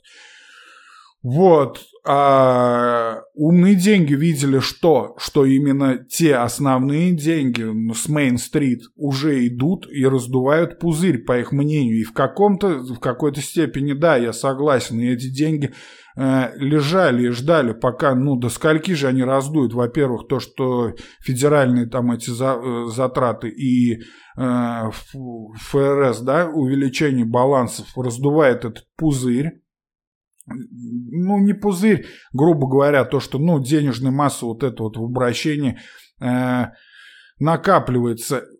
Акцию находится на хаях, раздутые, да, в результате вот этих шальных денег розданных. И мы видели там истории с тем же, там, я не знаю, пилотоном, там, э, как, каким-нибудь там, ну, я уж не говорю о мемных там геймстопах, там AMC, которыми просто игрались на Робин Гуде, там, э, Редитора, да, но просто в обычное там инвестирование люди шли, в общем-то, которые даже вообще не имели раньше к этому отношения, а тут появились свободные деньги. В то же время, пока э, было свободное время сидеть дома, многие разобрались с этими мобильными приложениями, которые стали популярны у банков, да, для инвестирования, ну, как у нас там Тинькофф инвестиции. Э, в Америке это медленнее намного развивалось, но в пандемии всех прижало, эти стали развиваться, и помимо Робин Гуд появились. Ну, к тому же тогда же еще легализовали Coinbase. Все это раздувало, надувало рынки, графики э, шли вверх, но это э, не то, чтобы надували пузырь, я с этим корнем не согласен. Да, деньги шли, но в то же время и компании, э, те, которые росли, ну, скажем, та же Nvidia, но они реально получали, ну, производители чипов, да, там Transcend, они получали деньги именно из растущего спроса, и, в принципе, этот спрос был оправдан, и та же Тесла стала больше продавать автомобили. Но, то есть, это одно накладывается на другое. К чему я это говорю? Э, smart money в этот момент э, лежали под подушкой и ждали, и, во-первых, действий ФРС, который, в общем-то, сейчас вот уже закладывается в рынок, и просто в марте нам сейчас объявят, и дальше там риторика, протокол заседаний, то есть все, э, пена там, может быть, еще там э, высокая волатильность, но потом пена сходит, и в итоге эти смарт-мани, ну, естественно, вернутся на рынок. Вот эти огромные размеры, 4,5 триллиона фондов. Я не говорю, что они сразу все придут. 18 триллионов на депозитах. Ну, там, правда, и э, личные деньги, ну, и там и деньги компании тоже на депозитах хранятся. Все входит в эти 18 триллионов. Но все равно это пойдет на рынок как ни крути, потому что дальше в чем мы будут лежать в облигациях, которые ничего не приносят. Ну. И то есть при хорошем раскладе, а в большинстве случаев так оно и бывает, то, естественно, сейчас э, нагнетаются риски, но знаете, как это обычно бывает, потом они просто зачеркиваются один за другим. И, а тут уже получается рынок-то у нас как бы сдутый, ну какую-никакую коррекцию сделали, 10% сделали, а сейчас может и ниже 4300 сходим на последней этой волне паники, да, и тут уже аргументов этих смарт-мани дальше оставаться под подушкой это не будет, потому что, ну, когда же заходить, если не сейчас. Ну, так же было вот на дне ковидной, да, коррекция, о которой я только что вспоминал. Ну да, дураки дальше разгоняли панику, выводили деньги там, я не знаю. А смарт-мани тогда пришли и закупились тогда на дне. Вот. И еще один мы видели, так скажем, феномен, который подтверждает, в общем-то, эту мысль. Это на прошлой неделе э, высокодоходные облигации э, в начале недели, по-моему, просто рухнули ну, от продаж, и это было худшим там снижением за последние 15 лет. И дело в том, что инвесторы продавали там не только мусорные всякие да, банды, от которых избавляются в первую очередь, но и там облигации инвестиционного уровня, всякие муниципальные облигации, казначейские, ну то есть прям вот защитные, защитные, которые вот в том пресловутом портфеле, там 30-70, да, а, который любит там для всяких расчетов, там, пенсионных планов и так далее приводить. Вот избавлялись от этого, оттуда выходили. И в то же время падал и рынок акций. И это, в общем-то, вот эта ситуация, продавая все, когда и банды, и э, акции, ну, то есть банды с высоким рейтингом и акции – широкий рынок падают вместе. То есть это такое, продавай все. Это очень редко бывает. И сейчас вот именно это происходит, то есть от 52 недельных э, максимумов, от годовых своих, да, максимумов на 5% снижение ниже уже по индексу Блумберга и у SPX, и у бандов. Это вообще редко. Бывает я прекрасно помню, например, это 2008 год был, вот абсолютно такой же, ну, я тогда, я говорю уже, только начинал тогда торговать, но абсолютно тоже было. И вот когда уже начали продавать именно и банды, рынок акций, понятно, он и до этого падал. Э, там сначала, как вся эта история развернулась с э, ипотечным кризисом, да, там с Lehman Brothers и понесло, поехал. Но вот ситуация, когда и банды начали вместе с ним падать, то это было, ну, там что-то, по-моему, в январе тоже, в феврале, вот прям уже массовые вот эта тенденция, когда прям вот они идут много в ногу. И действительно это тогда символизировал, как и вообще исторически в большинстве случаев, вот такого э, двойного провала, ну, так я это назвал, двойного провала, когда и SPX, и Э, значимые банды падают, то во всех этих случаях, не во всех, в большинстве этих случаев, и ярчайший пример в 2008 году, это как раз сигнализировал о последнем этапе паники, да, а, как раз когда высаживают совсем уже последних пассажиров неуверенных, ну, которые до этого держались, но вот их уже все, э, последний заход и пытаются э, выжить с рынка, обкэшиться или перейти там в какой-нибудь защитный хлам, по их мнению. Ну, на тот момент это золото было, да? Вот.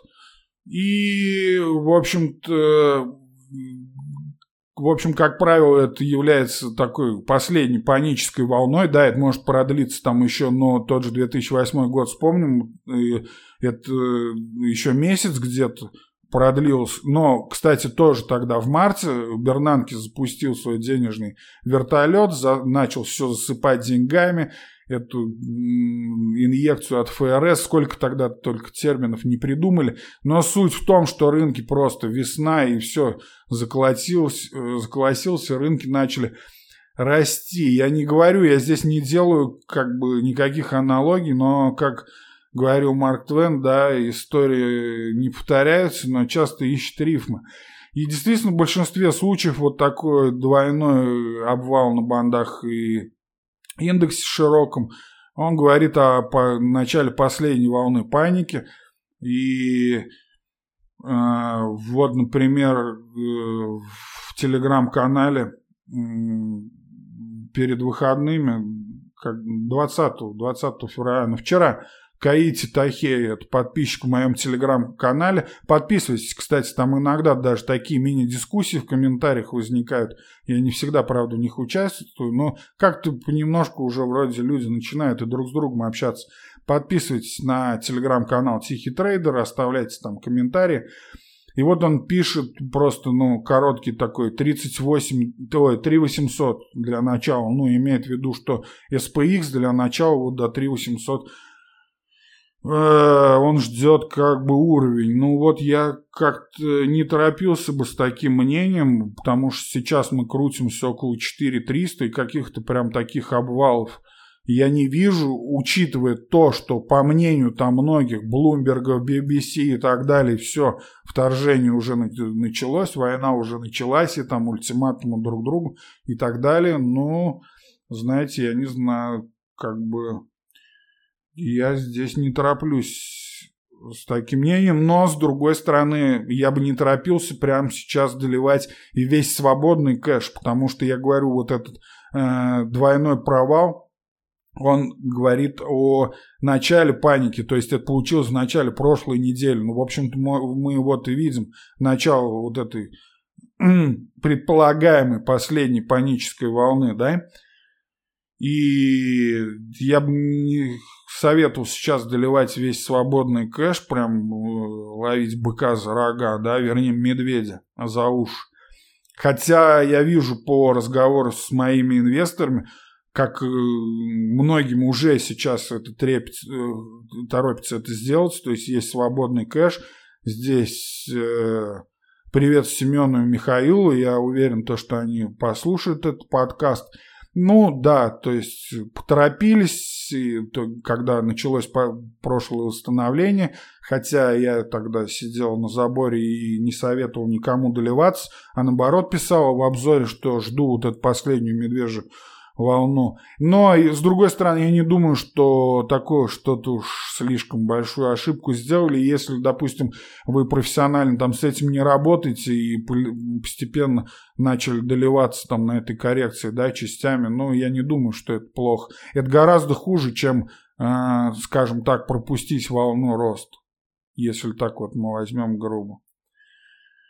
Вот. И главное, как обычно, это отставить эмоцию, эмоцию в сторону. И вот сейчас именно на этой коррекции, ну хотя уже надо было делать это сначала, откаты и коррекции, смотреть, как себя ведут вот именно отдельные акции в вашем портфеле и вообще, которые ну, в вашем бае виш-листе, да, которые вам э, приглянулись, смотреть, как они себя вели во время этой коррекции. А, если вы хотели защитных акций, а были ли они защитными во время этой коррекции? А если были они акции ростом, то не оказались ли они таким же фуфлом, как, например, Пелотон, который после там э, отчетов, когда вышел, ну, оказалось все, что там склады забиты, и, в общем-то, все эти велосипеды домашние никому не нужны, потому что народ и так уже гуляет, и никто не будет их дальше покупать. Вот. Э, коррекции для этого и сделаны, для перебалансировки. Нужно смотреть, нужно оценивать, и можно, не теряя деньги, оценивать свои идеи, смотря, э, смотря как ведут э, себя акции, которые вам понравились, которые вот-вот планировали покупать, а случилась коррекция. Э, насколько они упали, как они шли в ногу с SPX, опережали или наоборот были сдерживающие и держались хорошо, как они ведут себя внутри своего сектора по сравнению с другими акциями в этом секторе. Это же очень важно и любой коррекции не нужно впадать в панику, а нужно просто э, наблюдать за происходящим и делать свои выводы и оценивать силу этих акций для дальнейшей ребалансировки портфеля, как это делаю я, если они уже есть в его составе. Так что вот так. А, и сейчас на самом деле приходит весна, и я надеюсь, то, что риски эти все рассеются и чего-то такого экстраординарного не случится. Вот. Но на улице хорошая погода и не знаю, не думаю, что нужно вгонять себя в панику. А нам на этом пора переходить к второй части выпуска, где я расскажу про самые интересные за последний период статьи в моем э, блоге Тихого трейдера.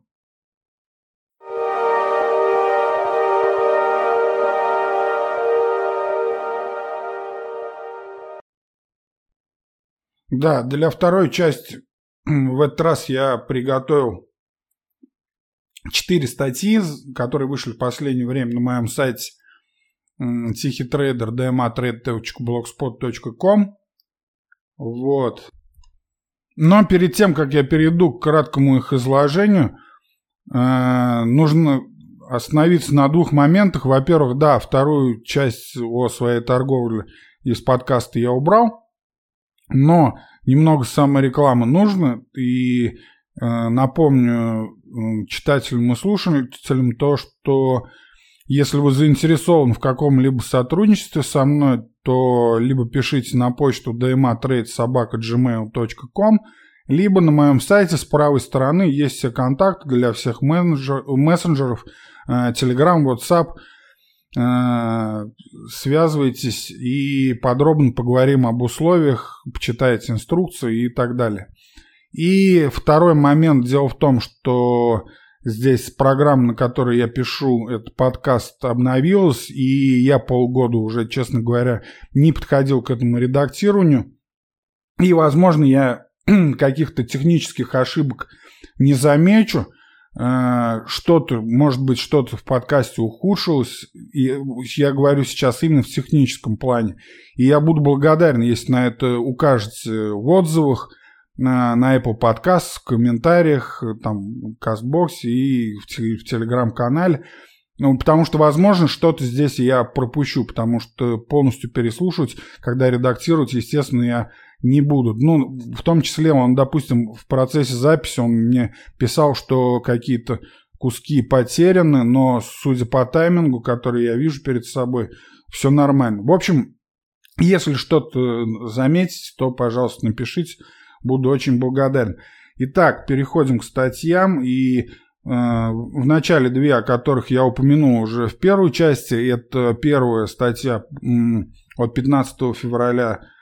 Э, это называется «Про РФ против Украины забудут, а Китай останется, когда ждать блокаду торговых путей».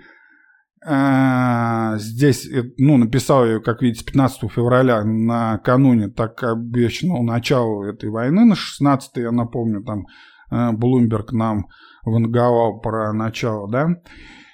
Здесь речь идет о том, что пока вот, э, ну, скажем так, до начала прошлого декабря, да, и, ну, до конца ноября, когда не начали муссировать эту всю тему с Украины, то, в общем-то, вся западная, там, американская адженда, да, повестка дня была сосредоточена, в общем-то, на таком планомерном раскручивании конфликта с Китаем. Вернее, конфликт был уже раскручен, но его, так сказать, обсуждение. И это был темой номер один там, э, ну, на главных информационных, ну, не то что всех информационных, но которые к экономическим тем или иным боком относятся, так скажем. Это горячо обсуждалось и был действительно темой номер один. То есть отношения между Китаем и западными, так скажем, промышленно развитыми странами там, на ближайшие там, 10 лет. Вот. И, в общем-то, а Китай, когда он э, вторгнется теперь уже этими терминами, да, invade in Taiwan, вот, и, ну, речь шла прежде всего о напряженности в Южно-Китайском море, у меня вообще с географией плохо, ну, с такой физической географией. С экономической все нормально, а вот э, как э, прям с географией географии у меня со школы не очень заладился. И больше я как-то был приверженцем точных наук. И в этой статье, в общем-то, найдете подробные исследования э, из университета Вирджинии. Там есть ссылка на PDF этот документ на английском языке. Он большой, интересный. Можете полностью почитать, ну а можете просто в статье посмотреть. Но предполагаемую блокаду в Юго-Восточной Азии, то есть э, они, эти исследователи из университета Вирджинии, пытались смоделировать, что будет означать блокада судоходных путей вокруг Сингапура и Южно-Китайского моря ну, для вот всей мировой торговли. Здесь показано, как это будет путь, э, как изменятся эти пути для танкеров и так далее. Это э, от немного старовато, это в 2020 году это исследование было, но это только говорит о том, что уже тогда эта тема была актуальна, и она начнет муссироваться, как только вот Украина уйдет на второй план. Э, надеемся, что это случится скоро. И здесь же приведена диаграмма, на которой показано, как пострадает, предполагаемо, как пострадает ВВП э, разных стран э, от этой блокады. И там Япония и Южная Корея с большей вероятностью впадут в рецессию. Вот. Но самое главное то, что экономические издержки Китая вообще будут практически равны нулю. И опять же здесь он будет бенефициаром. Вот.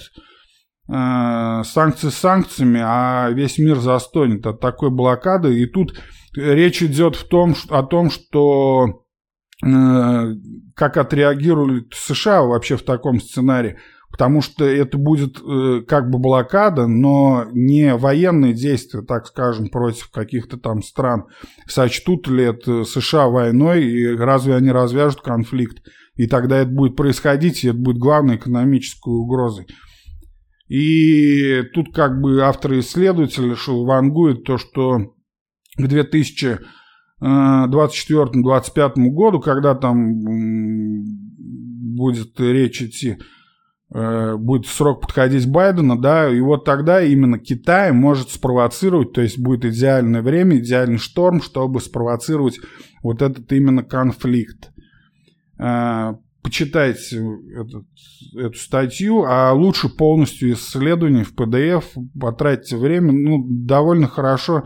Это не просто бла-бла-бла там, да, из Bloomberg какого-то корреспондента, а это действительно исследовательская экономическая работа прежде всего, какие я очень люблю читать, и лучшими выжимками делюсь с вами на своем сайте. Вторая статья, которую мне необходимо упомянуть в контексте сказанного в первой части, это про акции перевозчиков, неплохой хедж в мутные времена, продолжится ли рост в мировой торговле от 2 февраля. И здесь о том, что в 2021 году, как, в общем-то, и ожидалось, общая прибыль грузовых перевозчиков по всему миру превысила 150 миллиардов долларов за один год. Если посмотреть на диаграмму по годам, то там, да, там рост просто огромный. Вообще в этой статье тут важнее, конечно, графики диаграммы, чем то, что я скажу. Но, в принципе, вкратце пробежимся. А, Например, компания AP Moller Маерск, э, ну, который просто Маерск, тикер у нее MAKBI, э, сообщил там она о годовой прибыли, которая превышает совокупную прибыль за 9 лет. То есть за год они заработали больше, чем за 9 лет. А второй по величине перевозчик э, это из Женевы, как он, Mediterranean Shipping Company. MSC у нее тикер в 2021 году вырос на 72%, но правда он торгуется только в Копенгагене. Я не нашел его в Синкорсвиме, в терминале я его не нашел. Вот. И там, например, настолько все было у них пушисто и хорошо, от того, что они стали бенефициарами всего этого кризиса э, грузоперевозок. Да, то, что, например, Коска э, Шиппинг, ну, это самая, наверное, знаменитая такая перевозочная компания, и выпустили своим работникам премию, которая в 30 раз превышает их месячную зарплату. А Evergreen Marine выпустил премию в 40 раз превышающую. И, конечно, это делал тут в фрахтовых ставках, э, когда ну, весь мир там переключился на сферы там, услуг, ну, если раньше со сферы услуг, если раньше там люди больше, там, не знаю, на развлечения, на что-то там, фитнес какие-то больше тратили деньги, то, в общем, во время, в ковидные времена все пошло в товары, и стоимость доставки 40 фунтов, 40 футов стандартного контейнера с 2000 баксов в 2019 году до там 20 тысяч доходил. Сейчас это откатилось, но в любом случае аналитики как бы ждут э, то, что это будет продолжаться еще долго, но и тут же вот пример с, порто, с портами Лос-Анджелеса и Лонг-Бич крупнейшими, вот, э, сравнение, что в совокупности два порта, на долю которых приходится 25% общего объема входящих контейнерных перевозок в Северном э, Америке, обработали рекордные 20 миллионов э, этих единиц, ну, TU. Это 20-футовая эквивалентная единица. И это на 16% больше, чем в 2020 году. Хотя 2020 год уже как бы он был э, с последствиями ковида. Ну, и тут и э, авиаперевозки, и там FedEx заработал. В общем, все у них хорошо, но тут вопрос в том, продлится ли это или нет. И посмотрите на графики и подумать, может быть, что-то вам э, в этом секторе и будет интересно. Следующая довольно интересная, на мой взгляд, статья, на которую я хочу обратить ваше внимание, это от 8 февраля э, с названием «Кто классифицирует международные индексы ETF? Разница в оценке влияет на доходность». Здесь речь идет о том, что э, большинство вообще крупных э, ну, ETF, да, которые торгуются, сопоставляют с индексами ну, это так называемое индексное инвестирование. Я не приверженец этого, как бы у меня активное управление, но и очень редко я прибегаю к ETF, когда мне нужно какой-то выделить именно сектор, но не особо заморачиваться на э, его отдельные акции. Но не, не суть в этом. Это многим полезным окажется информация. Дело в том, что м- есть два поставщика индекса, это MSCI и FTSE Russell, и вот разница между ними, то есть тут ну, в основном на примере развивающихся стран, э, ну, то есть это там те же ИМ, и ЕФА у MSCI, вот, и в чем разница, то есть в зависимости от того, кто составляет эти, является поставщиками э, индексов, да, то разница может быть, ну, действительно очень значимой, если вы действительно там занимаетесь индексным инвестированием, потому что по одним критериям там одна страна входит, другая нет, а, там, например, Южная Корея приведена, что там Греция еще, ну, это как пример. Но и здесь таблица довольно понятная, по каким, собственно, критериям, а, как делятся страны на там развивающиеся, а, как они там развиты, на грани и как-то еще, ну не буду сейчас э, углубляться, в общем, посмотрите, это действительно такая э, специфическая тема, но думаю, многим будет она полезна, потому что я смотрю просто по э, прочитываниям, как-то многим она заинтересовалась, хотя мне казалось очень даже проходной. И напоследок от, 8, от 9 февраля из, чужа, из исчезающий, все, я уже наболтался, уже почти два часа наговорил. Исчезающее очарование акций фанк. Популярность играет против лидеров фондового рынка. И здесь вообще как появилась аббревиатура фанк. А, ну, спойлер, это от э, Джима Крамера, который ведущий шоу Мэтт Мани. Есть такой чувак, вот. И сейчас он троллит э, Кэти Вуд ну, вообще такой довольно троллистый чувак. Э, он это все придумал и понеслось. Но суть в том, то, что после того, как вот э, в большую пятерку входит та или иная акция, и становятся они такими известными, такими крутыми, то их доходность сразу заметно падает. Поэтому, и я уже, кстати, делал отдельно теоретический выпуск в подкасте. Посмотрите, поищите, какой номер. Э, Что-то держаться подальше от акций фанк, по-моему, так. Почему я стараюсь это делать? И действительно, когда на слуху, во-первых, они становятся, как мы выяснили при разборе в том э, выпуске, то, что сильно политизированным. Ну, мы видим сейчас это, например, там по Фейсбуку, потому что, да, который сейчас был больше триллиона, а сейчас там не дотягивает до 600, по-моему, миллиардов. Ну, и после отчета упал там на 25, что ли, процентов. У меня не было Фейсбука давно уже после с Cambridge Analytica стандарту, и я не особо слежу за ним. Ну, хотя их метавселенная как проект, конечно, интересен, так, с потребительской точки зрения. Вот, и здесь такое исследование, вкратце выжимку я Э, вам привел в этой статье из Сингапурского университета, э, то чистая доходность акций из этой группы до того, как они получили, то есть из фанга их доходность, до того, как их э, Крамер на, ну, придумал, собственно, эту аббревиатуру в 2013 году, было 33% в год.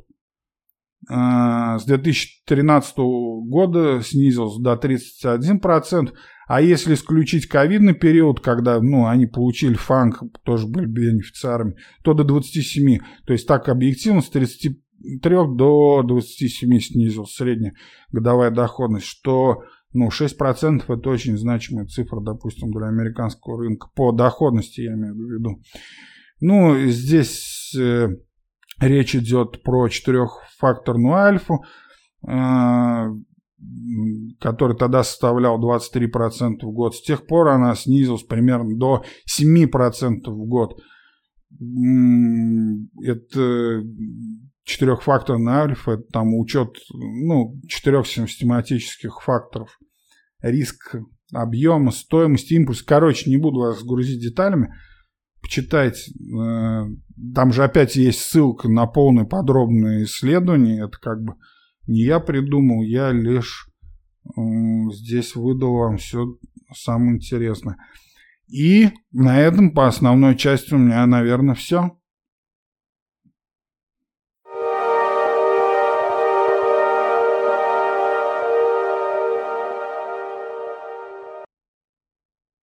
Да, друзья, пора бы уже закругляться.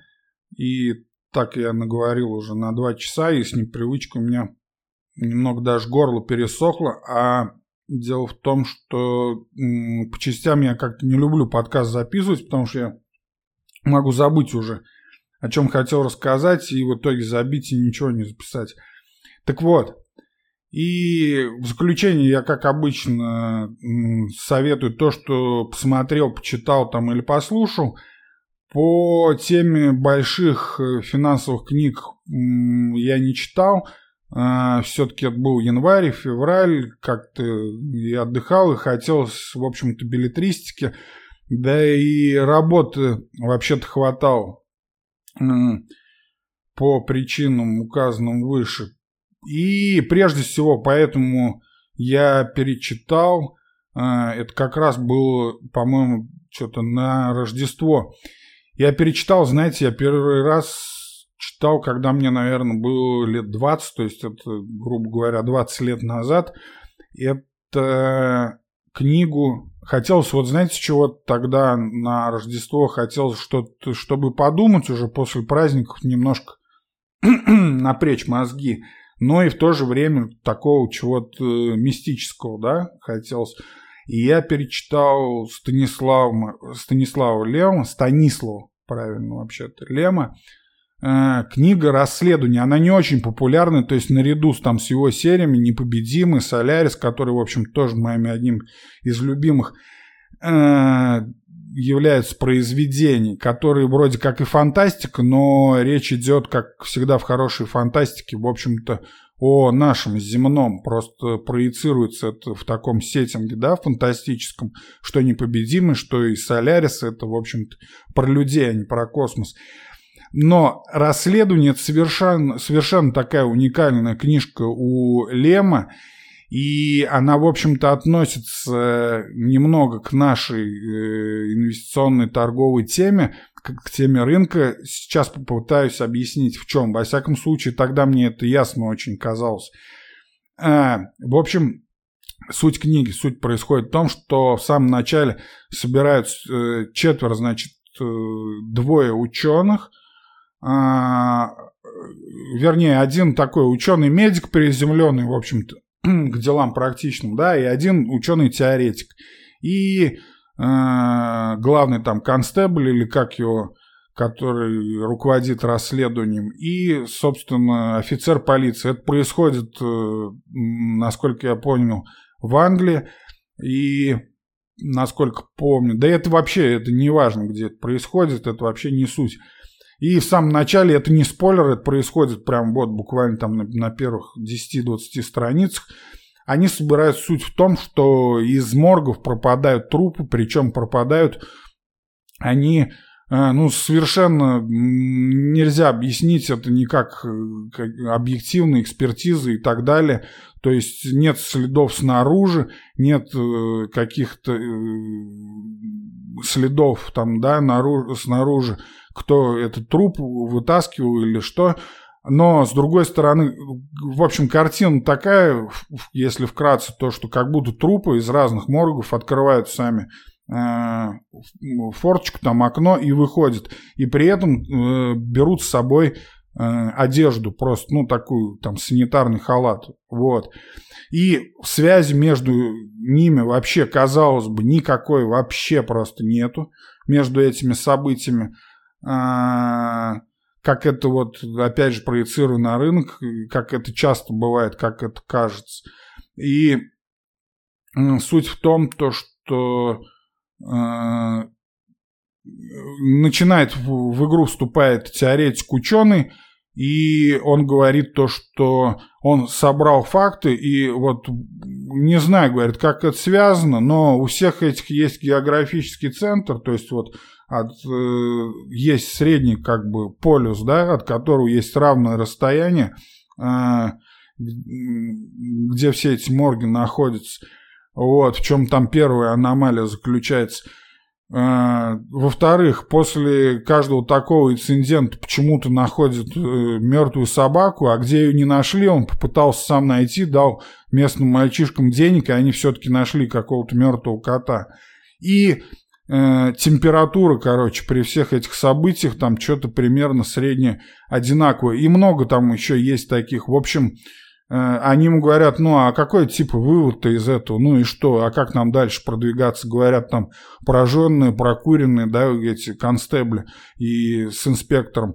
Он говорит, а я не знаю как, я вот ученый, у меня вот идея такая – и, а то, что практически сделали они, то есть они устраивали облавы, что только не делали. Причем один труп исчез вообще, когда занесло все снегом, не могли ни машины, ничего ходить, а пешком там нельзя было труп никак утащить. И даже вертолет бы они там крайнюю тему э, как бы идею воздвигали, да, то, что ну даже вертолет при всем раскладе не мог пролететь и утащить это злополучное тело.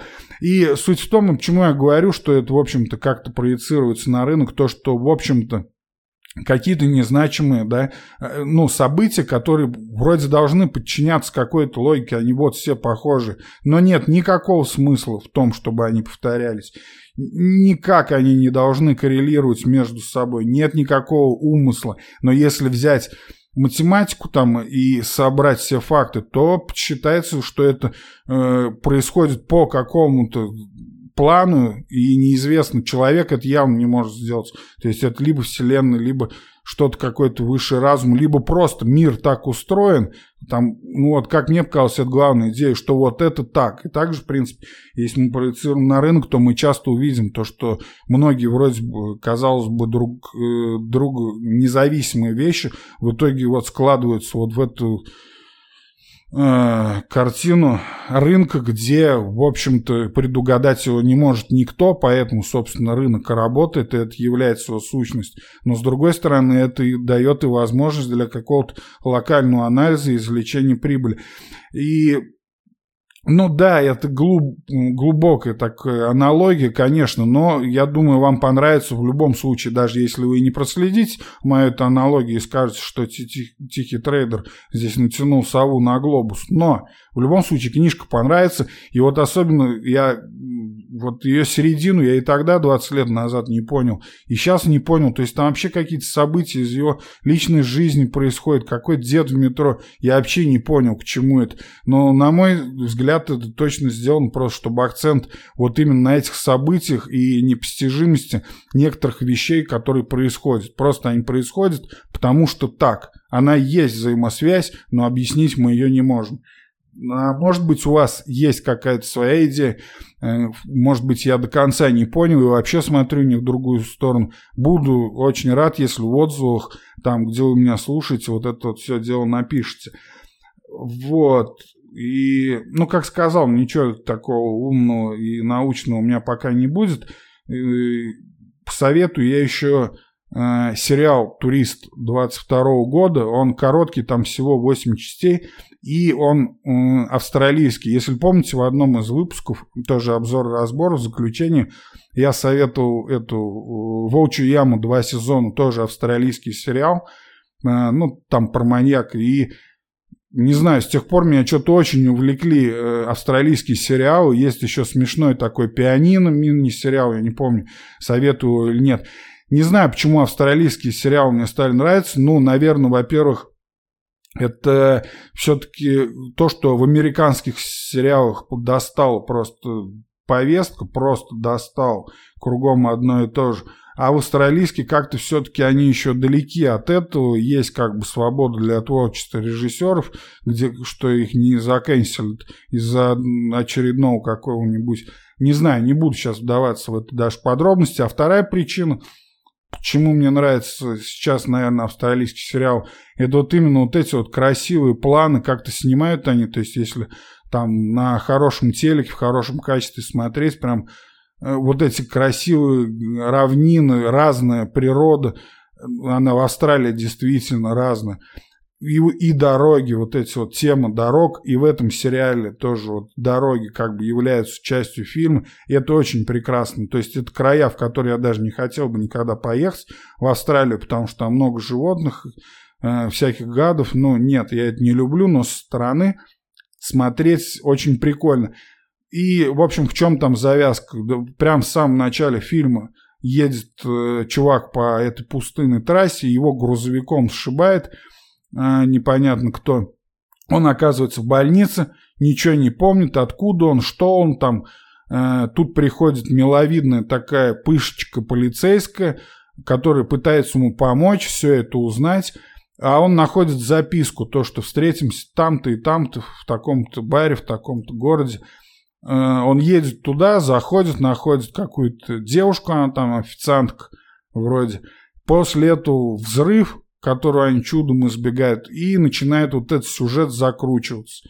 Как обычно, там вот эти дядьки, э, злые, брутальные, австралийские, да, там наподобие мафии какая-то. Но сюжет интересный, прикольный, есть такой тонкий юмор, особенно когда они там пытались на этом вертолет там себе нанять, чтобы полететь, да. Есть загадки, и ну, действительно прикольно. И есть, самое главное, такая, знаете, не напрягающая такая мелодрамность, что ли. Но, то есть вот э, отношения не буду спойлерить, кого там с кем, но очень прикольно. И в конечном итоге все, как обычно, по-австралийски заканчивается очень, с одной стороны, трагически, а с другой стороны, весело. В общем, советую. 8 серий там, по-моему, э, посмотрите. И, ну, наверное, из такого, что все... А, ну, Исключая, если только что Озарк я вчера четвертый сезон досмотрел. Я не знаю, многие ругали и в Твиттере, и вообще там и э, ну, газеты, издания всякие, типа создатели не знают, что делать теперь со своими э, героями.